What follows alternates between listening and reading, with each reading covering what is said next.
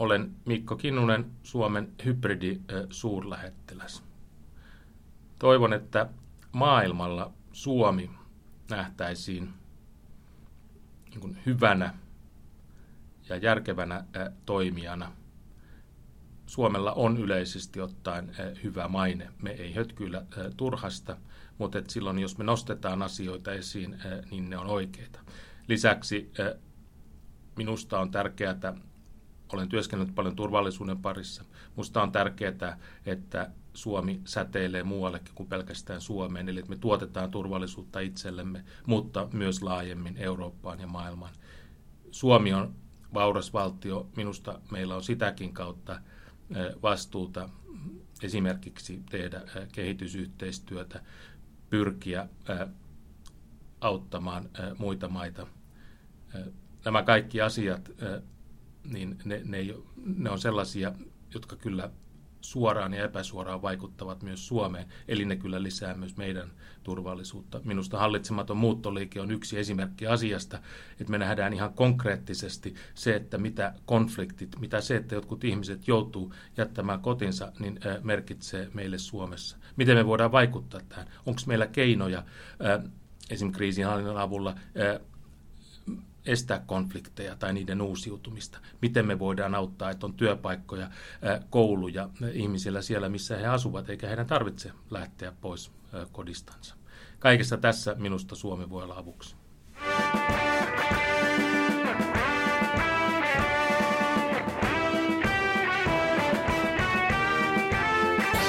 Suomi mainittu. Tervetuloa Mikko Kinnunen. Kiitoksia Paula. Olet hybridisuurlähettiläs. Meidän täytyy ottaa selvää siitä, mitä se tarkoittaa. Mitä, mitä hybridisuurlähettiläs tekee? Tuo on tosi hyvä kysymys. Mä itse aloitin tässä kuluvan vuoden äh, huhtikuun alussa ja itsekin uutta tehtävää äh, luodessani niin olen pyrkinyt selvittämään itselleni sitä, että mitä tämä tehtävä pitää sisällään. Äh, Mä toimin ulkoministeriössä, eli luonnollisesti minun toimintani hybridin torjumisen saralla liittyy ennen kaikkea ulko- turvallisuuspoliittisiin kysymyksiin. Oikeastaan se tosiasia, että hybridisuurlähettilään tehtävä on perustettu myös ulkoministeriön, tai ulkoministeriön, niin tarkoittaa sitä, että ensinnäkin me tunnustetaan entistä selvemmin, että hybridiuhat, tietynlainen vahingollinen vaikuttaminen on todellinen uhka, joka kohdistuu myös Suomeen. Me myös tunnustetaan se, että tämä kysymys on enenevässä määrin myös ulko- ja turvallisuuspolitiikan asialistalla, eli sitä käsitellään hyvin paljon erilaisissa kokouksissa. Minusta, kun puhutaan tällaisen meille vahingollisen, vihamielisen vaikuttamisen tai hybridivaikuttamisen torjunnasta, niin erilaiset kansalliset keinot ovat tärkeitä. Mutta samalla kansainvälinen ulottuvuus on Suomelle myös hyvin tärkeä. Se antaa meille kehikon, missä me toimitaan, se ikään kuin voimaannuttaa meitä. Eli jos otetaan vaikka tämän kevään tämä Salisburyn myrkkyisku, eli Skripalien tapaus, joka minusta on ehkä jonkunnäköinen käännekohta meidän länsimaiden, Euroopan suhtautumisessa hybridiuhkiin. Siis siinä mielessä käännekohta, että nyt sen jälkeen asia on noussut kovasti EU-ssa esiin, asia on noussut kovasti Natossa esiin. EUn huippukokous Eurooppa-neuvoston kesäkuun lopussa. Sieltä on tarkoitus saada konkreettisia tuloksia siitä, miten EU ja jäsenmaat voivat paremmin torjua meihin kohdistuvia hybridiuhkia. Ja sama koskee oikeastaan Naton heinäkuun alun äh, huippukokousta. Siellä myös hybridi on yhtenä asiakohtana. Ja näin ollen siis sekä NATO että EU pyrkivät konkreettisesti miettimään, että millä tavalla minä olen hybridirelevantti, miten minä voin auttaa Eurooppaa, eurooppalaisia kansalaisia äh, siinä, että meihin ei voida vaikuttaa haitallisella tavalla, äh, siinä tavalla, että meidän turvallisuus paranee. Mutta että tosiaankin meillä Suomessa – meillä on ehkä aika hyvä lähtökohta tällaiseen työhön, koska meihin kohdistuu ja on kohdistunut systemaattista vahingollista vaikuttamista, hybridivaikuttamista. Meillä Suomessa niin, äh, on asiasta kokemusta, meillä on hyviä toimintamalleja, vaikkapa tämä meidän historiallinen kokonaisturvallisuuden malli, joka on hyvä myös siinä mielessä, että siihen pohjautuvan viranomaisyhteistyö, poikkihallinnolle yhteistyö, mikä on hyvinkin poikkeuksellista. Kaikki puhuu kaikkien kanssa ja jatkuvasti. Se auttaa myös tässä hybridimaailmassa. Onko, ehkä... onko tämä epätavallista, että kaikki puhuu kaikkien kanssa? Eikö sitä tapahdu muissa maissa? Kyllä minä väitän, että siinä asiassa Suomi on aika hyvä. Me ollaan aika pieni maa, me törmätään pakostakin, mutta meidän eri ministeriöiden, eri hallintojen väliset suhteet on harvinaisen avoimet ja hyvät. E, e, ehkä ymmärretään, että niin kuin toimitaan saman asian puolesta. Monissa muissa maissa on tässä turhia raja-aitoja ja siiloja. Eli väittäisin, että me ollaan tässä hyvät. Mutta nämä on niitä syitä, minkä takia meillä on jotakin vietävää, kun me puhutaan kansainvälisestä yhteistyöstä. Me, meillä on jotakin vietävää pöytää. Mutta jos kansainvälisen yhteistyön kautta muodostuu hyödyllistä yhteistyötä, me ruvetaan kertomaan, että okei, mitä me Suomessa tehdään. Mitä me tehdään, että esimerkiksi me turvataan se, että vaaleihin ei pysty ulkopuolinen toimija vaikuttamaan. Siitä ehkä Ruotsi kertoo saman, ja kolmas maa, me vaihdetaan käytäntöjä, ja tätä kautta me voimaannutetaan itseämme. Ja ehkä lopuksi vielä siitä Skripal-tapauksesta, että se, miten EU reagoi siinä yhdessä, ja sitten lopulta sen päälle tuli vielä näitä karkotuksia, niin kyllä niin kuin Suomen toiminnalle, paitsi meidän oma päättäväisyys, niin tämä kansainvälinen kehikko, mitä EU ja useat EU-maat tekivät, niin antoi niin kuin hyvän raamin meidän toiminnalle. Mutta mikä on hybridiuhka? Mikä, mikä meitä uhkaa? Koska me tiedetään, jos meitä uhkaa ase, niin me tiedetään suunnilleen, Juuri miltä näin. se näyttää ja mitä tapahtuu, jos, jos ö, meihin osuu. Mutta tämä on paljon Hybridi. vaikeampi alue. Niin on. Tämä on vaikea kysymys ja mä itse koko ajan taistelen itseni kanssa, että onnistuisin mahdollisimman selkeästi selkeällä suomen kielellä kertomaan, että mistä tässä uhassa on kysymys ja miksi se on todellinen uhka sinulle, minulle, meidän yhteiskunnalle tai esimerkiksi EUlle. Hybridiuhka on oikeastaan aika huono termi, se ei sinänsä kerro mitään. Yksi parempi tapa ilmaista asia on se, että me puhutaan – meihin kohdistuvasta selkeästi vahingollisesta, suunnitellusta, usein vihamielisestä toiminnasta. Sellaisesta toiminnasta, jota meidän ei tarvitse hyväksyä. Toinen tapa määritellä asia on se, että me puhutaan asiasta, joka on selkeästi lakien vastaista, joka on kansainvälisten normien tai kansainvälisen oikeuden vastaista, tai meille selkeästi vahingollista. Taisin toistaa tämän jo ä, muutamaan kertaan. Mutta on selkeää erottaa tämä ä, niin sanotusta, no englanniksi termi on soft power, ä, pehmeästä voimasta.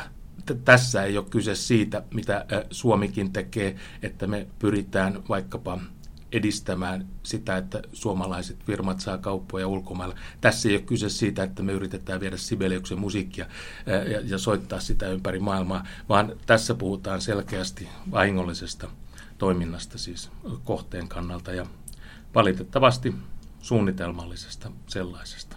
No kyberuhka on usein liitetty juuri nimenomaan hybridiuhkaan, mutta ne ei ole ihan sama asia. No ei. Hybridi, hybriduhat on paljon äh, laajempi käsite. Hybridikirjossa olemme nähneet esimerkiksi sitä, että meidän rajoille on tullut pakolaisia myös Venäjän suunnalta, jota on pidetty meillä tällaisena epätoivottuna vaikuttamisena. Jos ajatellaan hybridiukkia, niin siinä kyber ja kyberin käyttö työkaluna – on yksi, ja sitten toisaalta disinformaatio, propagandakampanjat on ehkä toinen niin kuin eniten käytetyin muoto. Eli otetaanpa vaikka esimerkiksi nyt ö, vaalit. Vaalivaikuttamisesta on puhuttu paljon. Ö, se on ollut otsikoissa Yhdysvaltojen presidentin vaalin osalta. Ö, Brexitistä vai Brexit, myös? juuri näin. Brexit-kansanäänestyksessä edelleenkin vaalilautakunta ö, Britanniassa tutkii minkälaista vaikuttamista oli ja ylitettiinkö rajat. Tämä kysymys on noussut esiin Ranskan presidentinvaaleissa, Saksan vaaleissa, Katalonian eh, kansanäänestyksessä tai nyt alkukesästä, kun me nauhoitetaan tätä, niin hyvin paljon eh, puhutaan Meksikon presidentinvaaleista. jotka on myöhemmin tänä kesänä, niin tässä vaalivaikuttamisessa on käytetty aseena yhtäältä kyberiä, siis siinä mielessä, että on esimerkiksi tunkeuduttu Yhdysvaltojen demokraattisen puolueen järjestelmiin, varastettu tietoja. Sitten sen jälkeen on pystytetty sosiaalisen median kampanjoita, levitetty näitä varastettuja tietoja, käyty ikään kuin informaatiosotaa, informaatiovaikuttamista. Ja tässä niin kuin kokonaisuudessa minusta on selvää se, että tässä esimerkiksi ylittyy hyväksyttävyyden raja ja tämä on esimerkki sellaisesta toiminnasta, mikä, mitä me, meidän ei tule sallia. Mä olen itse asiassa itse ollut aika surullinen siitä, että minusta on surullista, että kun ulkopuoliset pyrkivät vaikuttamaan meihin, useimmiten valtiot, ei-valtiollisena toimijana ehkä ISIL, joka nyt toivottavasti on jo pikkasen historiaa, niin on ollut merkittävä tekijä. Mutta että kun meihin pyritään vaikuttamaan, on aika surullista se, että keinoiksi tai kohteiksi on valittu hyvinkin keskeisiä asioita meidän yhteiskunnista, eli vaalit, pluralismi, oikeusvaltio. Näitä pyritään käyttämään ikään kuin heikkouksina meitä vastaan, kun meihin vaikutetaan. Ja nyt kun katsoo, mitä kaikkea tällä vaalerintamalla on tapahtunut maailmassa, niin minusta on erittäin hyvä asia, että me mietitään nyt jatkossa sitä, että millä tavalla me voidaan pyrkiä ehkäisemään kielteistä vaalivaikuttamista, koska jos niin kuin tällaisen vaalivaikuttamisen seurauksena esimerkiksi me menetettäisiin meidän vaalien relevanssi, Siis jos äh, ihmiset al- alkaisi ajattelemaan, että vaaleille ei ole mitään merkitystä, äh, niin me ei, me ei pelkästään minusta menetettäisi vaaleja, vaan silloin me menetetään niin kuin paljon muutakin keskeistä meidän yhteiskunnassa, siis edustuksenen demokratia, eikä ole pitkä matka oikeusvaltio ja niin päin pois. Eli puhutaan kyllä tärkeistä ja herkistä asioista ja oikeastaan tämä mun työ ja, ja kaikkien, ketkä esimerkiksi Suomessa toimii siinä että pyritään torjumaan hybridiuhkia, niin yhtäältä se on aika niin kuin uhkalähtöistä, että mietitään näitä uhkia, mitä juttuja käytetään meitä vastaan. Mutta toisaalta se on myös positiivista, positiivislähtöistä siinä mielessä, että me kaikki halutaan varmistaa se, että tietyt hyvät asiat, mitä meillä yhteiskunnassa on, ja, ja, jotka muodostaa niin kuin perusta meidän hyvinvoinnille ja monille keskeisille jutuille meidän yhteiskunnassa, että ne säilyy jatkossakin. No Suomen vaaleihin ei ole vielä ainakaan, en tiedä onko yritetty, mutta ei ole onnistuttu. Vai miten arvioit? No varmasti, tietysti historiastahan löytyy hyvinkin paljon erilaisia esimerkkejä. Jos ajatellaan tätä nykyistä tilannetta, ja minusta me ollaan nyt oltu tässä... Niin, nykytilanteeseen viittasin. Ei varmastikaan, tai ainakaan minulla ei ole tietoa, että oltaisiin vaikutettu sillä tavalla, mikä selkeästi ylittää hyväksyttävyyden rajat. Meillä on ensi vuonna tulossa muun muassa eduskuntavaalit. Ensi vuonna on Euroopan parlamentin vaalit. Oikeastaan Euroopan parlamenttivaalien takia niin tämä on aika yhdistävä tekijä EU-maille. Ne on tärkeitä asioita ja hyvin paljon mietitään sitä, että esimerkiksi, että tulisiko vaalirahoitusta pyrkiä vieläkin entistä avoimemmin avaamaan. Tai mietitään sitä, että jos käydään sosiaalisessa mediassa tai Twitterissä vaalikampanjoita, pitäisikö varmistaa se, että aina tämä kampanjan kävijä on identifioitavaksi joskus oikeaksi ihmiseksi tai oikeaksi tahoksi. Eli mä luulen, että me liikutaan tässä eteenpäin, mutta hyvin paljon on asioita, mitä pitää miettiä. Ja tämä tämä ei tietenkään liity pelkästään kielteiseen hybridivaikuttamiseen, vaan sitten myöskin tekoälyyn liittyviin kysymyksiin tulevaisuudessa. Ja yhtäältä nähdään, että tekoäly, teknologian kehittyminen, mitä ei voi estää, niin varmastikin saattaa avata jatkossa enemmän mahdollisuuksia sellaiselle toimijalle, joka haluaa vaikuttaa kielteisesti meidän turvallisuuteen tai joka haluaa vaikuttaa vihamielisesti meidän vaaleihin. Mutta toisaalta on myös väitteitä siitä, että tekoäly saattaa antaa meille myös keinoja torjua tätä toimintaa. Minä, minun ymmärrys ei ole vielä niin pitkällä, että osaisin muodostaa oman mielipiteeni tästä asiasta.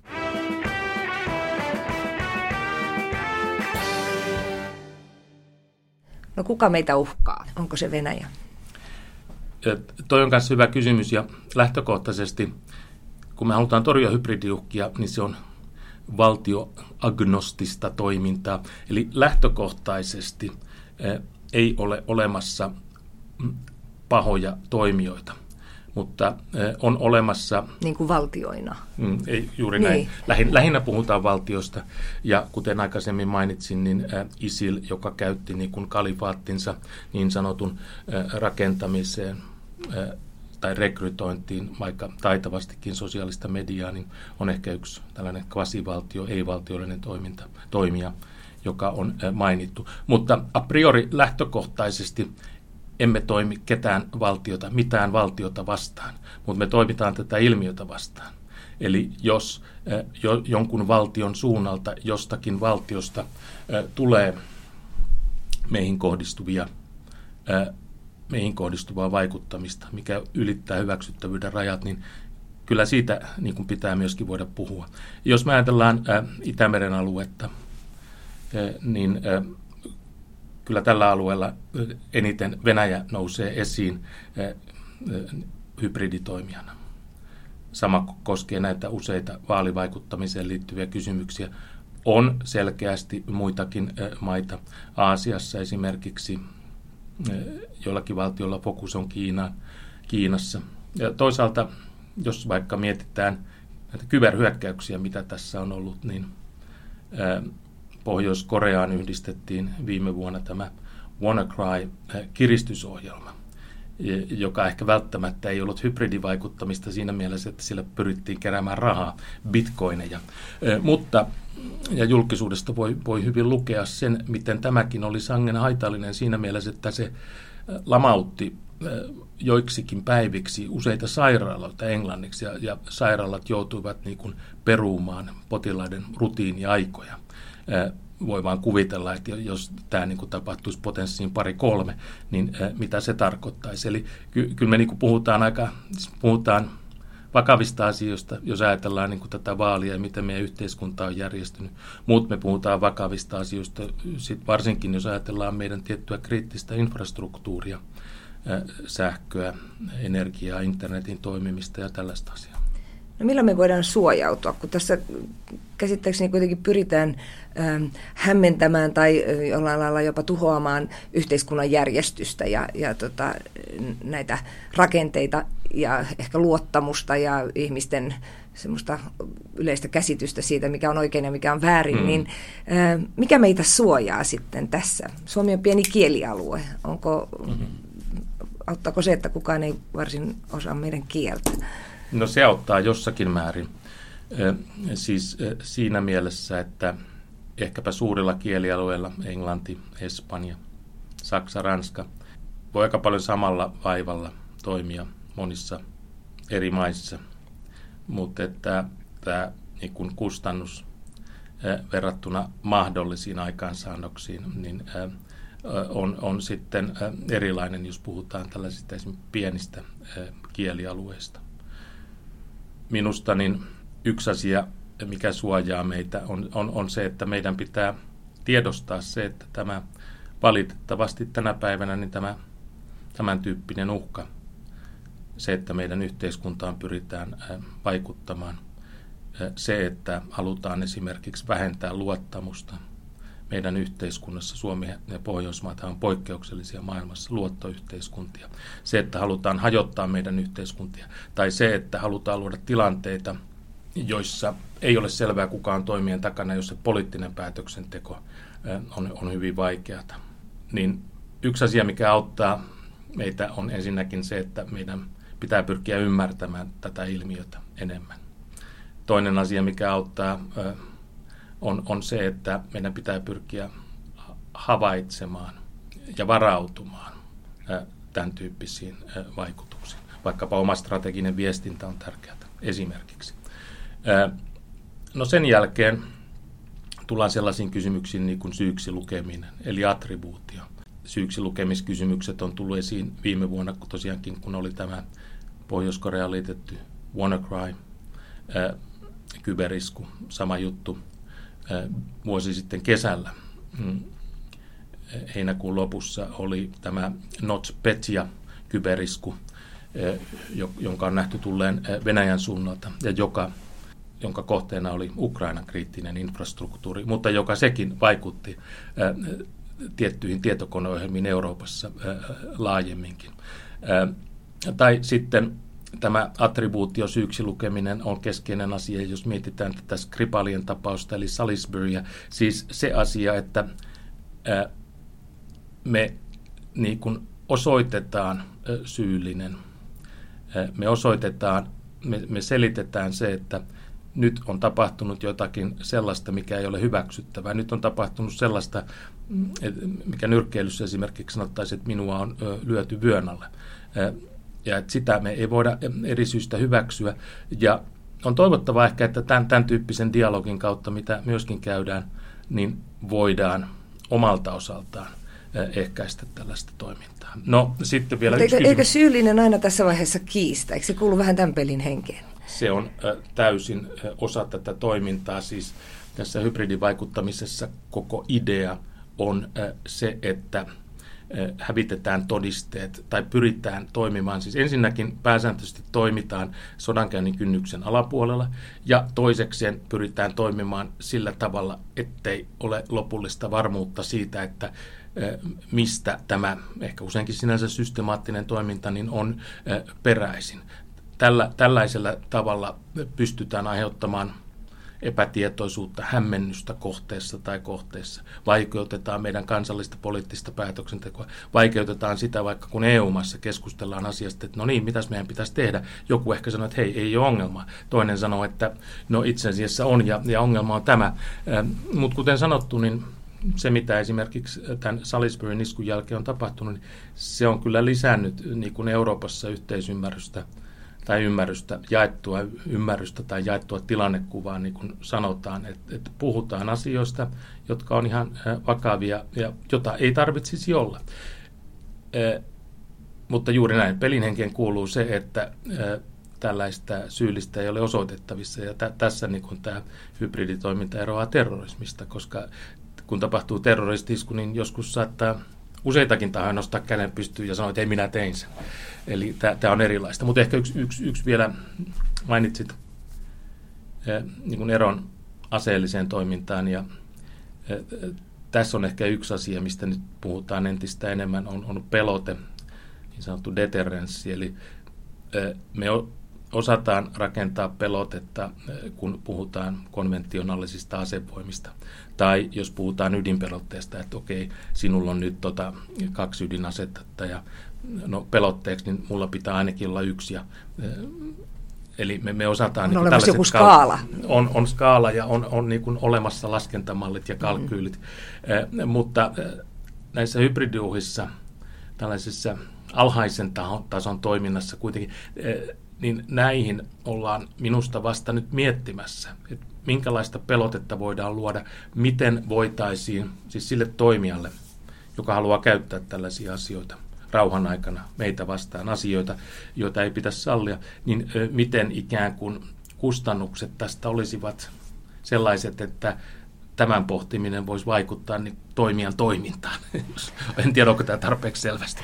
No onko jotain onnistumisia? Onko meillä jotain keissejä, joista voidaan näyttää, että me ollaan torjuttu uhkia tai te olette just kansainvälisen yhteistyön ö, nimissä yhdessä torjuneet uhkia? On, onko jotain tämmöistä, koska olisi hauska kuulla, että, että tässä voi jotain voi tehdä? Musta on osoittautunut, yhden esimerkin voi ottaa, että tämä jos valmistautuu, jos pohtii ennalta, jos miettii niin kuin omia heikkouksia ja, ja valmistautuu mahdollisiin, että sinun kohdistuu jotakin toimia. Otetaan esimerkkinä vaikkapa Ruotsi viime vuodelta. Ruotsi järjesti suuren sotaharjoituksen, Aurora-harjoituksen viime elokuussa. Ruotsi odotti, että sekä ulkoisesti että Ruotsin sisällä laadittaisiin informaatio- tai ehkäpä disinformaatiokampanjoita Ruotsia kohtaan. Ruotsi aika hyvin valmistautui tähän. Ruotsilla oli tällainen omast, oma kertomuksensa siitä, että miksi tällainen harjoitus tarvitaan, miksi on syytä lisätä puolustusta ja miksi Ruotsista riippumattomista syistä Euroopan turvallisuus on huonontunut ja valitettavasti joudutaan niin kuin käyttämään rahaa tällaiseen toimintaan. Niin eh, silloin ei ehkä tullut niin äh, tavallaan suurta disinformaatiohyökkäystä Ruotsia kohtaan, kun olisi voinut odottaa. Toinen konkreettinen asia ehkä, me monet muistavat tämän Liisan tapauksen Saksasta, joka oli tammikuussa vuonna 2016, jolloin keinotekoisesti Saksassa kehitettiin juttu, että pakolaiset olivat vanginneet ja pitäneet vuorokauden 13-vuotiaasta tyttöä hallussaan ja raiskanneet hänet. Siitä käynnistyi suuri mediamyllerys, jopa protesteja Saksassa. Myöhemmin osoittautui, että tämä kertomus ei pitänyt paikkansa. No nyt esimerkiksi Liettuassa tällä hetkellä toimii aika tehokkaasti tällainen ennaltaehkäisevä toiminta. Esimerkiksi kaksi viikkoa sitten Liettuan sosiaaliseen mediaan ilmestyi juttu, että NATO tappoi pojan, kun siellä oli joku panssarikuljetusajoneuvo, joka kuului jollekin NATO-maalle, niin ajanut puuhun. Siitä oli saanut ihan hyviä kuvia, kun ainakin puoli rytyssä, ehkä tämä ajoneuvokin, ja joitakin sotilaita oli loukkaantunut. Mutta sosiaaliseen mediaan joku keinotekoisesti istutti jutun siitä, että tässä olisi joku poika jäänyt alle ja NATO olisi tappanut se, mikä ei pitänyt paikkansa. Mutta Liettuossa aika taitavasti osataan aika tapauksia useita, niin aika alussa ottamaan kiinni tästä ja ikään kuin levittämään tietoa, että tällainen juttu leviää, mutta tämä ei pidä paikkansa, koska tällaisessa informaatiovaikuttamisessahan toimitaan just sillä tavalla, että sä eka luot jonkun valheen, sitten ehkä se menee sosiaalisessa mediassa johonkin niin sanottuun sosiaalisen median lehteen tai muuta, sitten yhtäkkiä se on vasta mediassa Jenkeissä, sitten se voi mennä isompaan mediaan, sitten se pörrää englanninkielisenä ympäri maailmaa tämä juttu ja yhtäkkiä se onkin totta, vaikka alun perinkään se on totta. Eli, Eli mahdollisimman miten, aikaisin täytyy päästä pitäisi, kiinni. Pitää saada ja, mahdollisimman aikaisin kiinni. Ja jonkunnäköinen avoimuus varmaan, niin kuin semmoinen su- suuri avoimuus asioista.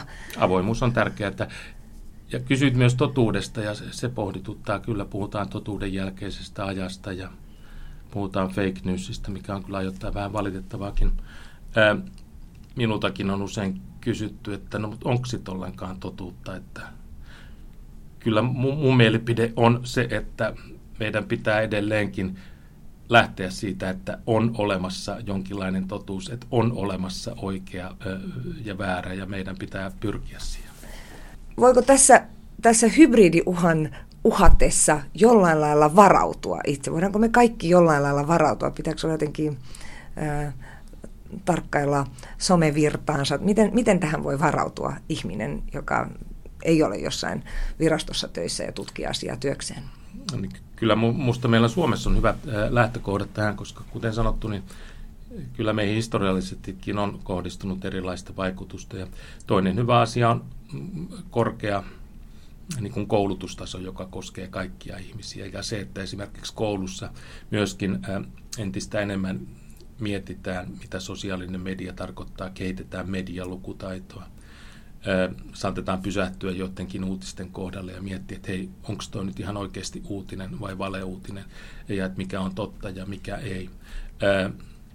Minusta, eli tämä yleinen ymmärrys on tärkeää. Minusta meidän tiedotusvälineet on kantaneet hyvin vastuuta tässä viimeisten vuosien aikana, miettineet sitä, että mikä on tiedotusvälineiden rooli ja vastuu ja milloin ehkä on kyseessä jotakin toimintaa, että ulkoapäin yritetään syöttää meille jotakin, mikä oikeasti ei olekaan totta, vaan käytetään tiedotusvälineitä vaikuttamiseen. Ylipäänsä on varmastikin tärkeää meille kaikille suosia ja tilata ja ostaa ja katsoa suomalaista laatumediaa. Varmastikin on tärkeää osallistua vaaleihin ja käydä äänestämässä. Kaikki tällaiset perusasiat on hyödyllisiä. Mutta yleinen ymmärrys siitä, että meillä on olemassa myös tällainen uhka nykypäivänä, niin se on tärkeää. Musta niin tämän uhan takana on, on pari asiaa. Siis yhtäältä tämä koko kysymys niin kuin Itämeren alueella aika paljon kytkeytyy niin kuin Euroopan koko turvallisuustilanteen huononemiseen, mikä on valitettava asia. Tässä yksi rajapyykki oli vuonna 2014. Yhtäältä silloin syntyi niin kuin ISIL uudenlaisena terrorismina, joka siis on ollut taitava tässä kyberhybridiympäristössä. Toisaalta 2014 Euroopan turvallisuuteen vaikutti paljon se, että Venäjä valtasi ja liitti Krimin laittomasti itseensä ja Venäjällä oli suuri rooli siinä, kun Itä-Ukrainassa käynnistyi sota. Tämä on heijastunut Itämeren alueelle. Me ollaan nähty niin kuin Itämeren alueen turvallisuuden tiettyä tiukentumista. Ja minusta tämä hybridivaikuttaminen myöskin on osa tätä suurempaa kehikkoa ja lopultakin se on osa suurempaa eurooppalaista turvallisuutta. No tässä on nyt puhuttu valtioista ja organisaatioista ja tämmöisestä ikään kuin sotilaallista uhkaa muistuttavista uhkista. Onko olemassa semmoinen uhka kuin kaupalliset yhtiöt, ja nyt ajattelen esimerkiksi näitä suuria Google ja Facebook, joiden algoritmit touhuavat tuolla taustalla, ja ne varsin paljon vaikuttavat meidän kaikkien elämään, niin kuuluuko ne yhtään tähän samaan pakettiin, vai onko ne joku ihan toinen asia? Kyllä minusta kuuluu hyvinkin paljon eri tavoin. Ja siis tästä tematiikasta, mistä me olemme puhuneet, niin on hyvin lyhyt matka siihen, kun me puhutaan sääntöperustaisesta kansainvälisestä järjestelmästä ja siitä, että tiettyjä yhdessä sovittuja sääntöjä pitäisi kunnioittaa, eikä meitä tosiaankaan lyödä vyön alle. Mutta juuri näin. Tästä on minusta hyvin lyhyt matka myös tähän tekoälyyn ja siihen liittyvään tematiikkaan. Lyhyt matka siihen, että jos esimerkiksi puhutaan vaaleista, voi olla, että meillä itsellämmekin on ihan sellaisia teknologioita, jotka saattavat aiheuttaa meille haasteita, tai Cambridge Analytica on niin hyvä esimerkki tästä että tämä on niin kuin iso asia, jota pitää kyllä miettiä paljon laajemminkin kuin pelkästään tämän meidän teemamme, eli tämän vahingollisen hybridivaikuttamisen osalta. Ja viimeinen kysymys. Onko sinulla toivoa? Tämä on aika toivoton taistelu, jota tässä käydään, ja sulla on melko suuri työkenttä. Onko sulla toivoa? No kyllä varmasti on toivoa. Siis ylipäänsä niin kuin turvallisuuden rakentaminen on prosessi – usein joudutaan keksimään pyöriä uudestaan sukupolvesta toiseen, koska historia ei toistu, mutta tietyt elementit saattavat toistua historiassa. Mutta joka tapauksessa joskus on, niin kuin vaikkapa heti kylmän sodan jälkeen, oli aika auvoinen ja erinomainen aika. Puhuttiin niin sanotusta inhimillisestä, laajemmasta, pehmeästä turvallisuudesta. Nyt valitettavasti ollaan palattu taas pikkasen enemmän tällaiseen kovaan turvallisuuteen. Kyllä meidän tehtävä on pyrkiä tuottamaan turvallisuutta kaikille ihmisille, jotka asuvat Suomessa laajemmin Itämeren Euroopan alueelle ja myöskin globaalisti erilaisin keinoin. Minusta meillä on toivoa ja toivo on siis se, että hybridivaikuttamista, kuten sanoin, niin sitä ei tarvitsisi olla olemassa, ellei joku niin kuin valitsisi ja päättäisi, siis siinä on intentio, niin kuin käyttää näitä keinoja meitä vastaan. Eli mulla voi olla iso työkenttä, mutta että olisi hienoa ja mun tavoite on se, että tästä työstä tulee tarpeeton, että hybridivaikuttamista ei enää kymmenen vuoden kuluttua ole. Kiitos paljon. Kiitoksia.